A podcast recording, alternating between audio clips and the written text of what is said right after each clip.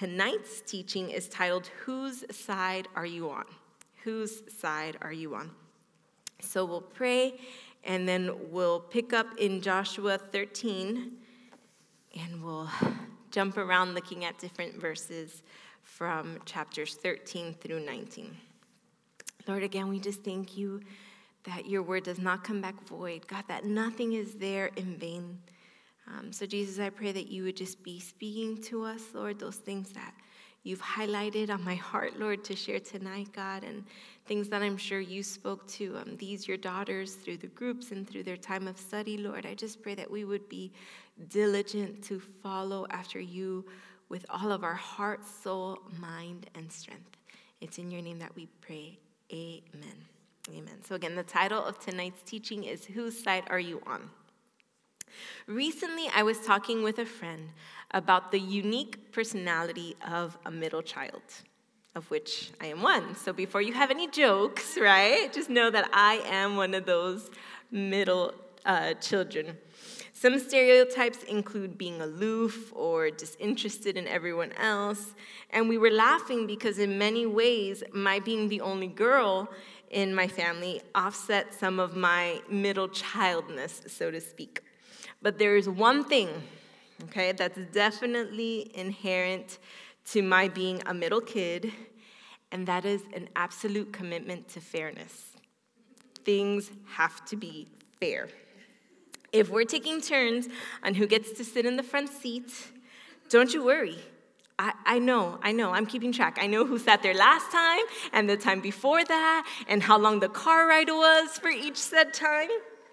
Um, if it's who's stuck in the middle seat, right, for a certain period of time, again, I'm keeping track. I have my tally points. If it's who gets to pick the cereal this week, I also know who's gotten to pick the cereal each time we've gone into the grocery stores, and why your turn doesn't really count if you didn't endure the grocery store trip with mom and dad. So you, your turn doesn't count. I'm sorry, you didn't come to the grocery store. It's just that's just justice.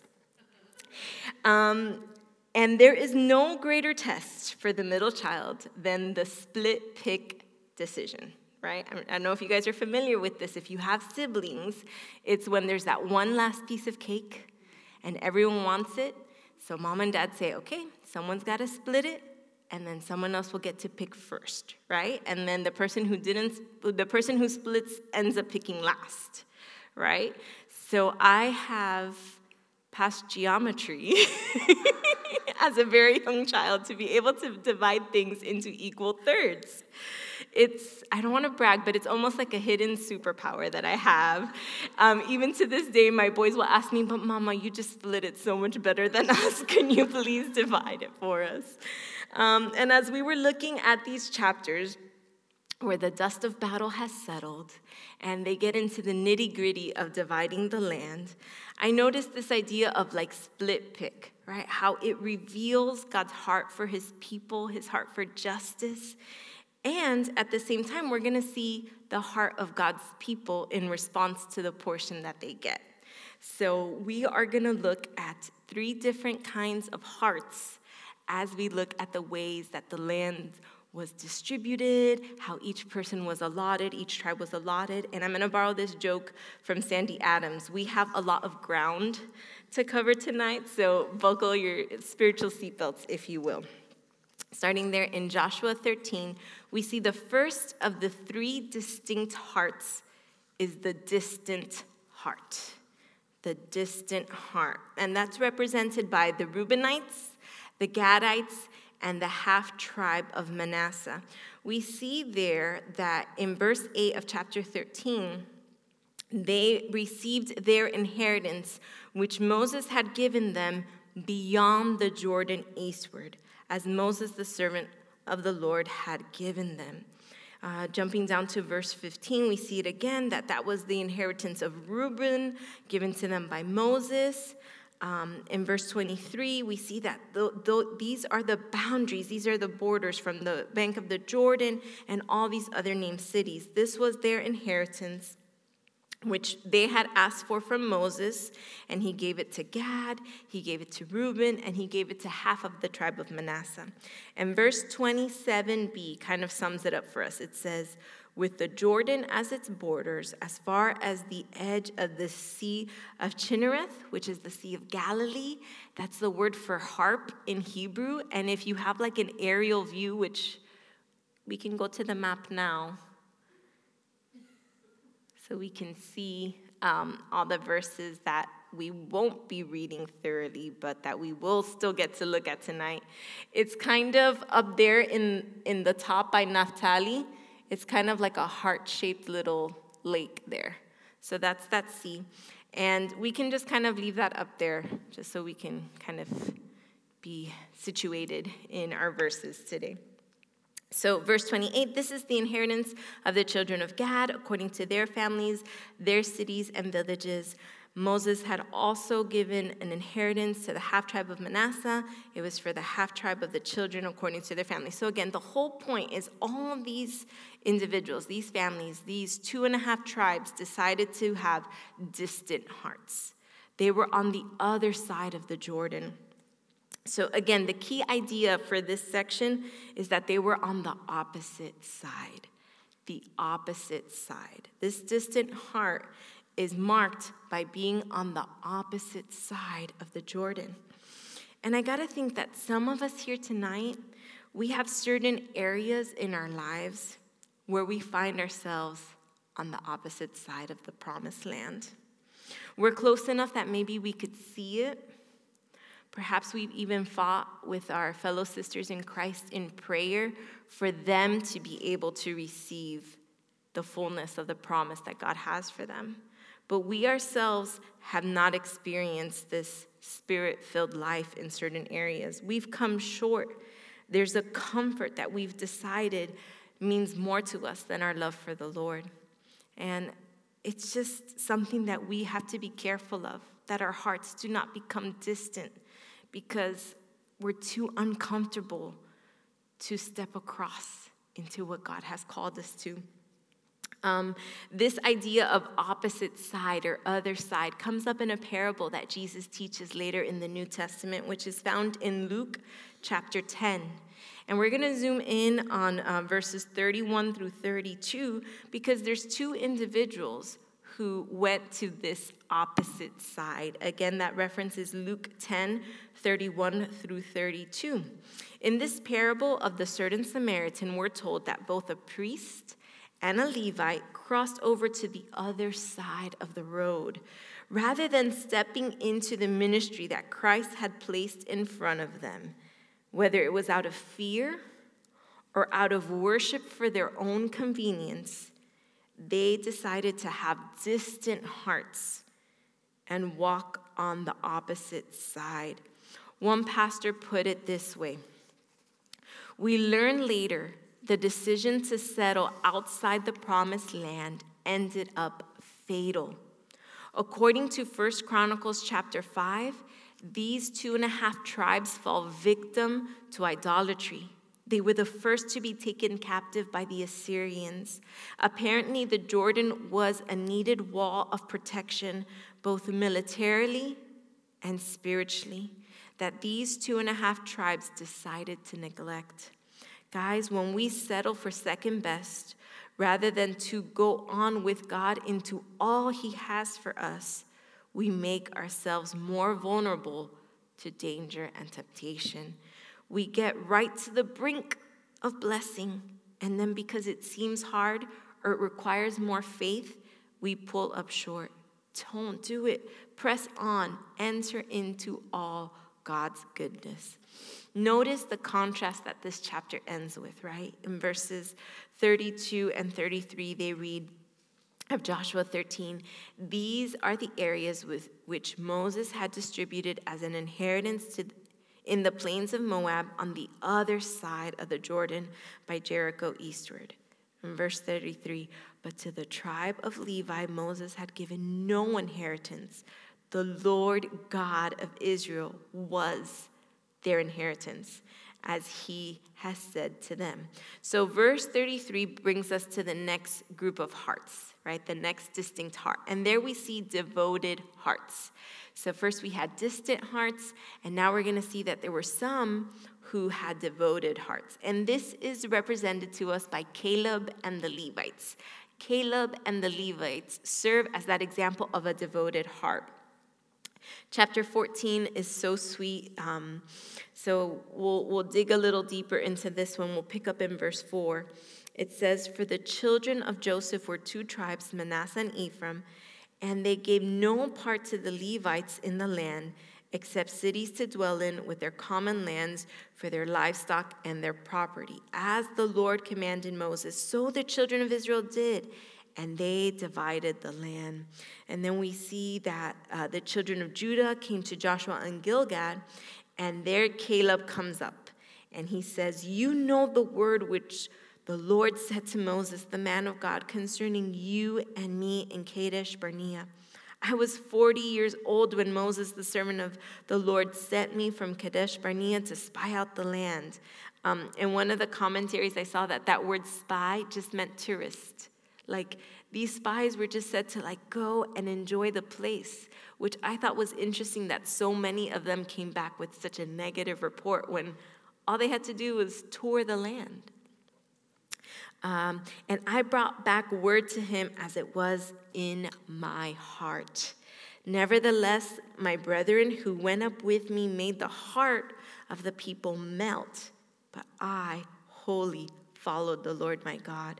So Moses swore on that day, saying, Surely the land where your foot has trodden shall be your inheritance and your children's forever, because you have wholly followed the Lord my God.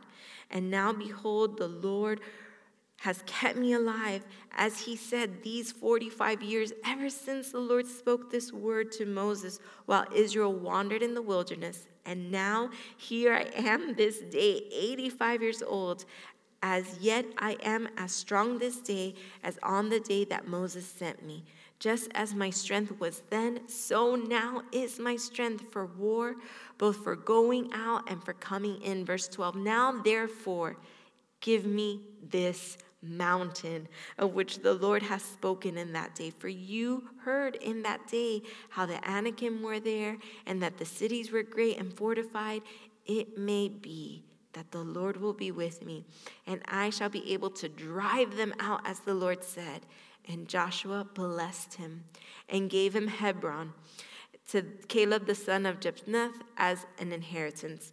Hebron therefore became the inheritance of Caleb to this day because, and there it is again, he wholly followed the Lord God of Israel.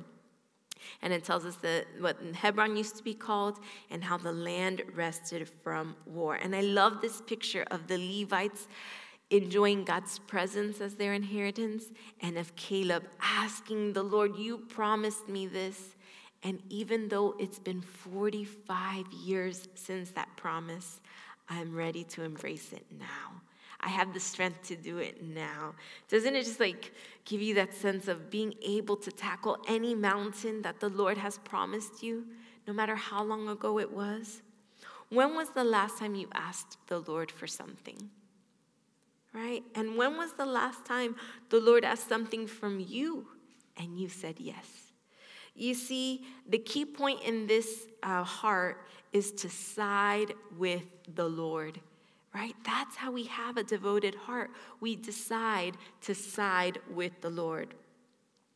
In Exodus 32, we see why the tribe of Levi had this devoted heart. From verses 26 through 28, Moses gives this question Who is on the Lord's side? Who is on the Lord's side.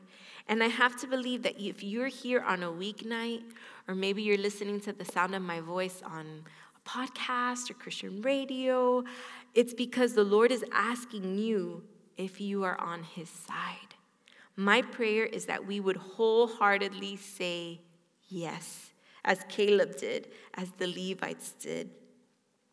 There's a side note that um, comes up in this chapter as well. I don't know how many of you noticed it as we were going through, but I thought it was so beautiful that the daughter of Caleb is mentioned, right? That she had the boldness to come up to her dad and ask for more. Uh, we also see the, the daughters of Zelophehad in chapter 17. And I thought it was just so beautiful that the Lord specifically mentions ladies by name in these scriptures. Why? Because they and truly no other woman had any business being present, much less named in transactions of land, right? Um, in some cultures, probably specifically the ones that they were instructed to drive out, land was actually of more value than even these women's lives. But you know what? God is not constrained by cultural standards. He's not. His heart for women is seen throughout the Old and New Testaments. My dear sisters, do not limit your view of God, of yourself, to our culture's incorrect views. Our culture has some really messed up views, right? This whole feminist movement tries to say that a woman can do every anything a man can do. But isn't that kind of hypocrisy to say that my worth is based on how much I am like a man? Because if women were valuable, that that should be enough. Like, why does a woman's value have to be in that she can do anything a man can do? I don't like it just it doesn't make sense. So don't succumb to our cultural standards. Have your identity in the Lord. Don't be fooled by the lies. He cares for us. Search the scriptures for your identity. Come to the Lord as the daughter of Caleb did, asking for springs of living water. I'm reminded of another woman in scripture that was also offered springs of living water. In John chapter 4, uh, we read about the Samaritan woman. And just yesterday, I came across this devotional from um, Oswald Chambers in his book, My Utmost for His Highest. It's um, a collection, really, of different things. If you ever want to be convicted, if it's like been a, like a minute since you've been convicted, I highly recommend this devotional, My Utmost for His Highest. If ever you think like, wow, spiritually I'm doing so well, like I really got this figured out, just click online. It's free, right? As all good conviction is, it's usually free. You just type in online and My Utmost for His Highest, and you'll have your daily dose of conviction for the day. So here it is. I'm sharing it with you because that's, you know, sharing is caring.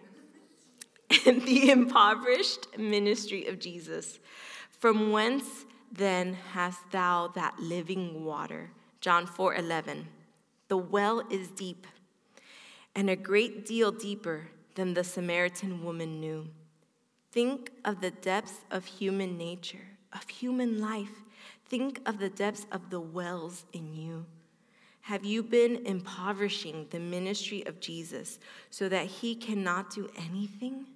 Suppose there is a well of fathomless trouble inside your heart, and Jesus comes and says, Let not your heart be troubled. And you shrug your shoulders and say, But Lord, the well is deep. You cannot draw up quietness and comfort out of it. No, he will bring them down from above. Jesus does not bring up anything from the wells of human nature we limit the Holy One of Israel by saying, Of course, I cannot expect God to do this thing. The thing that taxes almightiness is the very thing which we, as disciples of Jesus, ought to believe he will do. We impoverish his ministry the moment we forget he is almighty. The impoverishment is in us, not in him. We will come to Jesus as comforter or as sympathizer, but we will not come to him as almighty. The reason some of us are such poor specimens of Christianity is because we have no almighty Christ. We have Christian attributes and experiences, but there is no abandonment to Jesus Christ. When we get into difficult circumstances, we impoverish his ministry by saying, Of course, he cannot do anything. And we struggle down to the deeps and try to get the water for ourselves. Beware of the satisfaction of sinking back and saying, it cannot be done. You know it can be done if you look to Jesus. The well of your incompleteness is deep, but make the effort and look to Him. And ladies, we need to do that. We need to look to the Lord. As a matter of fact, the way chapter 15 ends with verse 63 reveals the condition of the third and final heart that we will look at tonight. Chapter 15, verse 63 says, As for the Jebusites, the inhabitants of Jerusalem, the children of Judah could not drive them out. But the Jebusites dwell with the children of Judah at Jerusalem to this day. And I so appreciated that question, kind of tying in all these points as you read through, like, oh, this boundary and this city, and here's this tribe. And it's such a repeated thing right? That they did not drive them out. We saw that in chapter 13, verse 13. Nevertheless, the children of Israel did not drive out the Gerishites or the Machites, but the Gerishites and the Machathite dwell among Israel until this day. Um, we see it again where we just read in chapter 15 verse 63 and then again in 1610 they did not drive out the canaanites but the canaanites dwell among the ephraimites till this day and have become forced laborers jumping over to chapter 17, verse 12 Yet the children of Manasseh could not drive out the inhabitants of those cities, but the Canaanites were determined to dwell in that land. In verse 13, and it happened when the children of Israel grew strong that they put the Canaanites to forced labor, but did not utterly drive them out. These chapters, right, from chapter 15, verse 20 till 1948 represent the majority of the tribes. So I wonder if they represent the majority of humanity, right? The majority of my heart's tendency to be a divided heart. This last heart is the divided heart. They were divided because they refused to drive out they refused to drive out those sins completely. And what they refused to drive out later had dominion over them. They were divided because they refused to drive out, and what they refused to drive out later had dominion over them. Um, the very next book in Scripture, Judges, will mention each of these people groups again, but this time they're the ones forcing the Israelites to be their laborers. They're the ones oppressing them. And that is true for us today spiritually. All these little tribes, all these people that they thought, oh, don't have to drive them out completely. I mean, look how convenient it is. They'll cut the wood for us. They'll bring the water. Remember, this is desert, right? So they had to bring water from far away. We'll, we'll put them to good use. Don't worry. They're, they're not mastering over us. We'll be masters over them. I've got it under control. And sure enough, not even a hundred years later, these same individuals that they refused to drive out became their oppressors.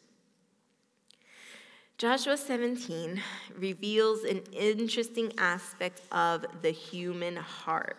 Um, these tribes come to Joshua and they say, We need more land. We need more land.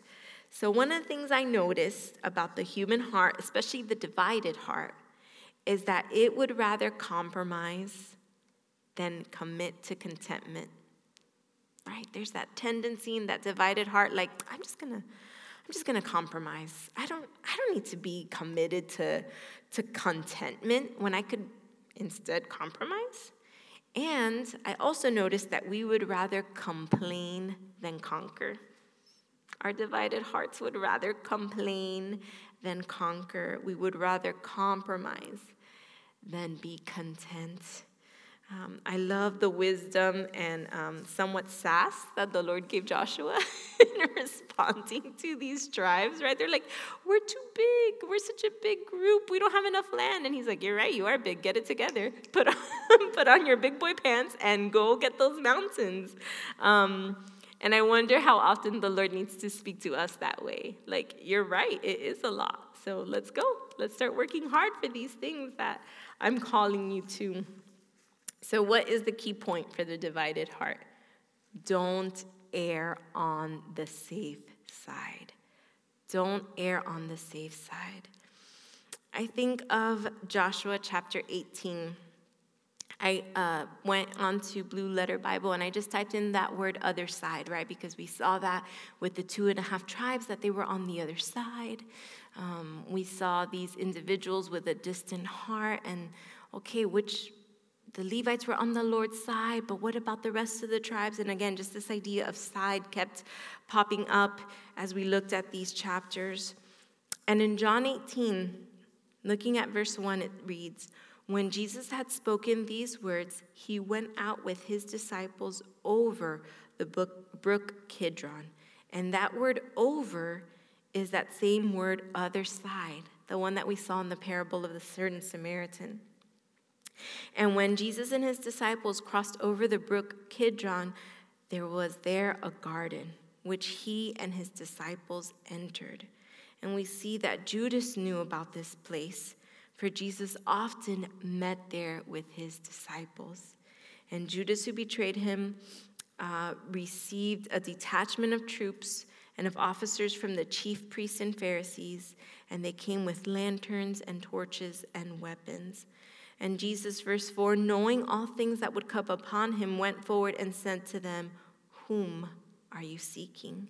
In verse 5, they answered him, Jesus of Nazareth. And Jesus said, I am he. And Judas, who betrayed him, also stood with them. Now, when he said to them, I am he, they drew back and fell to the ground. Then he asked them again, Whom are you seeking? And they said, Jesus of Nazareth. Jesus answered, I have told you that I am he. Therefore, if you seek me, let these go their way, that the saying might be fulfilled which he spoke of those whom you gave me, I have lost none. I think this is such a, a deep picture of not having a divided heart. Instead of saying on instead of staying on the safe side, we're called to go deeper into Christ's presence. Yes, there might be persecutions awaiting us. There most certainly awaits the crucifixion of our flesh. But how else can we possess our inheritance? If our hearts are crying out to take hold of that for which Christ has taken hold of us, then we must go deeper. We can't settle. I think of his presence there in the garden and how it says that he often met there with, with his disciples. Do you have a place where you often meet with Jesus? If you do, he'll point out those areas of your heart that are divided, and he will deal with you in his presence in such a loving, freeing way. The idea of his presence, oftentimes in the Old Testament, was represented by the tabernacle. And a quick search term again on Blue Letter Bible for other side showed so many results describing that tabernacle. Don't err on the safe side. You'll miss out on his presence. Go deeper, follow him into the garden. Our pride will be arrested, and we'll find our life by losing it there. So we now come to our conclusion. I think of what we were mentioning earlier with the whole split pick decision making process and a divide and conquer approach, if you will, to the land that God has promised his children. For most of us tonight, I don't think the Lord is necessarily promising us like a physical parcel of land, although he most certainly could, right? And if that's the application for you today, amen. Um, but I think, right, our greatest and most common application of Joshua chapters 13 through 19 is the promise of our spiritual inheritance. Are we settling for less because we refuse to fully occupy the joy, the rest, the victory over temptation and sin, the freedom from guilt and shame, the power of forgiving others? and walking in repentance, which have been promised to us. We looked at the three possible conditions of our hearts regarding these different spiritual blessings. Now, what is God's response? How does his heart respond to each of these type of hearts? To the distant heart, he says, cross over. You see, in Matthew 6, verses 45 through 52, this was the command he gave his disciples. Immediately, he made his disciples get into the boat and go before him to the other side. And, ladies, that is what he's telling you. If your heart has become distant, if you're settling just on the brink of blessing but haven't fully entered in, Jesus beckons you cross over. Come to the other side of that riverbank. To the devoted heart, he encourages continue in communion. Continue in communion. That mountain that Caleb conquers is renamed Hebron, which means communion. No wonder he wanted to settle there. No wonder that was his heart's desire. Luke 18:1, Jesus tells us he spoke a parable to them that men ought always to pray and not lose heart. 2 Corinthians 4 1. Therefore, since we have this ministry, as we have received mercy, we do not lose heart. 2 Corinthians also in chapter 4, but this time verse 16. Therefore, we do not lose heart, even though our outward man is perishing, yet the inward man is being renewed day by day. Galatians 6 9, let us not grow weary while doing good, for in due season we shall reap if we do not lose heart. And 2 Thessalonians 3:13, but as for you, brethren, do not grow weary in doing good. That idea of do not grow weary is that same word, do not lose heart, do not lose heart, do not lose heart right? Because that could be the tendency. Sometimes our hearts are devoted and we're doing things according to God's ways. We're in our devos, we're coming Wednesday, we're coming Sunday, we're serving, and it could be easy to lose heart. Don't, don't. Continue climbing that mountain of communion. The Lord will be your strength. To the divided heart, He instructs consecrate your all to Him. Consecrate your all to Him. He calls us to be holy as He is holy. And I love um, just in the English language that idea of Caleb wholly following the Lord with the W H O L Y, and that idea of being holy, H O L Y. 1 Peter 1 13 through 16 tell us, Therefore, gird up the loins of your mind Ladies, careful with our thoughts. Be sober and rest your hope fully upon the grace that is to be brought to you at the revelation of Jesus Christ. As obedient children, not conforming yourselves to the former lusts as in your ignorance, but as he who called you is holy, you also be holy in all your conduct, not in some not in the areas that don't have the Canaanites, right? In all your conduct. Why? Because it is written, Be holy, for I am holy. Romans 12, verses 1 and 2 also tell us, I beseech you, therefore, brethren, by the mercies of God, that you present your bodies a living sacrifice, holy, acceptable to God, which is your reasonable service. And do not be conformed to this world, but be transformed again by the renewing of your mind, that you may prove what is that good and acceptable and perfect will of God. And here we kind of come to the end of our seven chapters. This section in chapter 13 began with the Lord addressing Joshua's age and his continued mission. And now look at how this section ends. It comes full circle um, Joshua, Eleazar, the heads of the tribes distributed the land. The children of Israel had their portions given to them. Some received it right away, others resisted, delaying to take hold of their inheritance. Others refused to be grateful and resorted to complaining and whining. But there was something so beautiful that captured my heart in Joshua chapter 19, verses 49 through 51. It says in verse 49 when they had made an end of dividing the land as an inheritance according to their borders, notice this, that the children of Israel gave an inheritance among them to Joshua, the son of Nun, According to the word of the Lord, they gave him the city which he asked for, Timnath Serath, in the mountains of Ephraim, and he built the city and dwelt in it. These were the inheritances which Eleazar the priest, Joshua the son of Nun, the heads of the fathers of the tribes of the children of Israel, divided as an inheritance by lot in Shiloh before the Lord at the door of the tabernacle of meeting. So they made an end of dividing the country. Oh, the humility of Joshua. He was their leader. He was their general.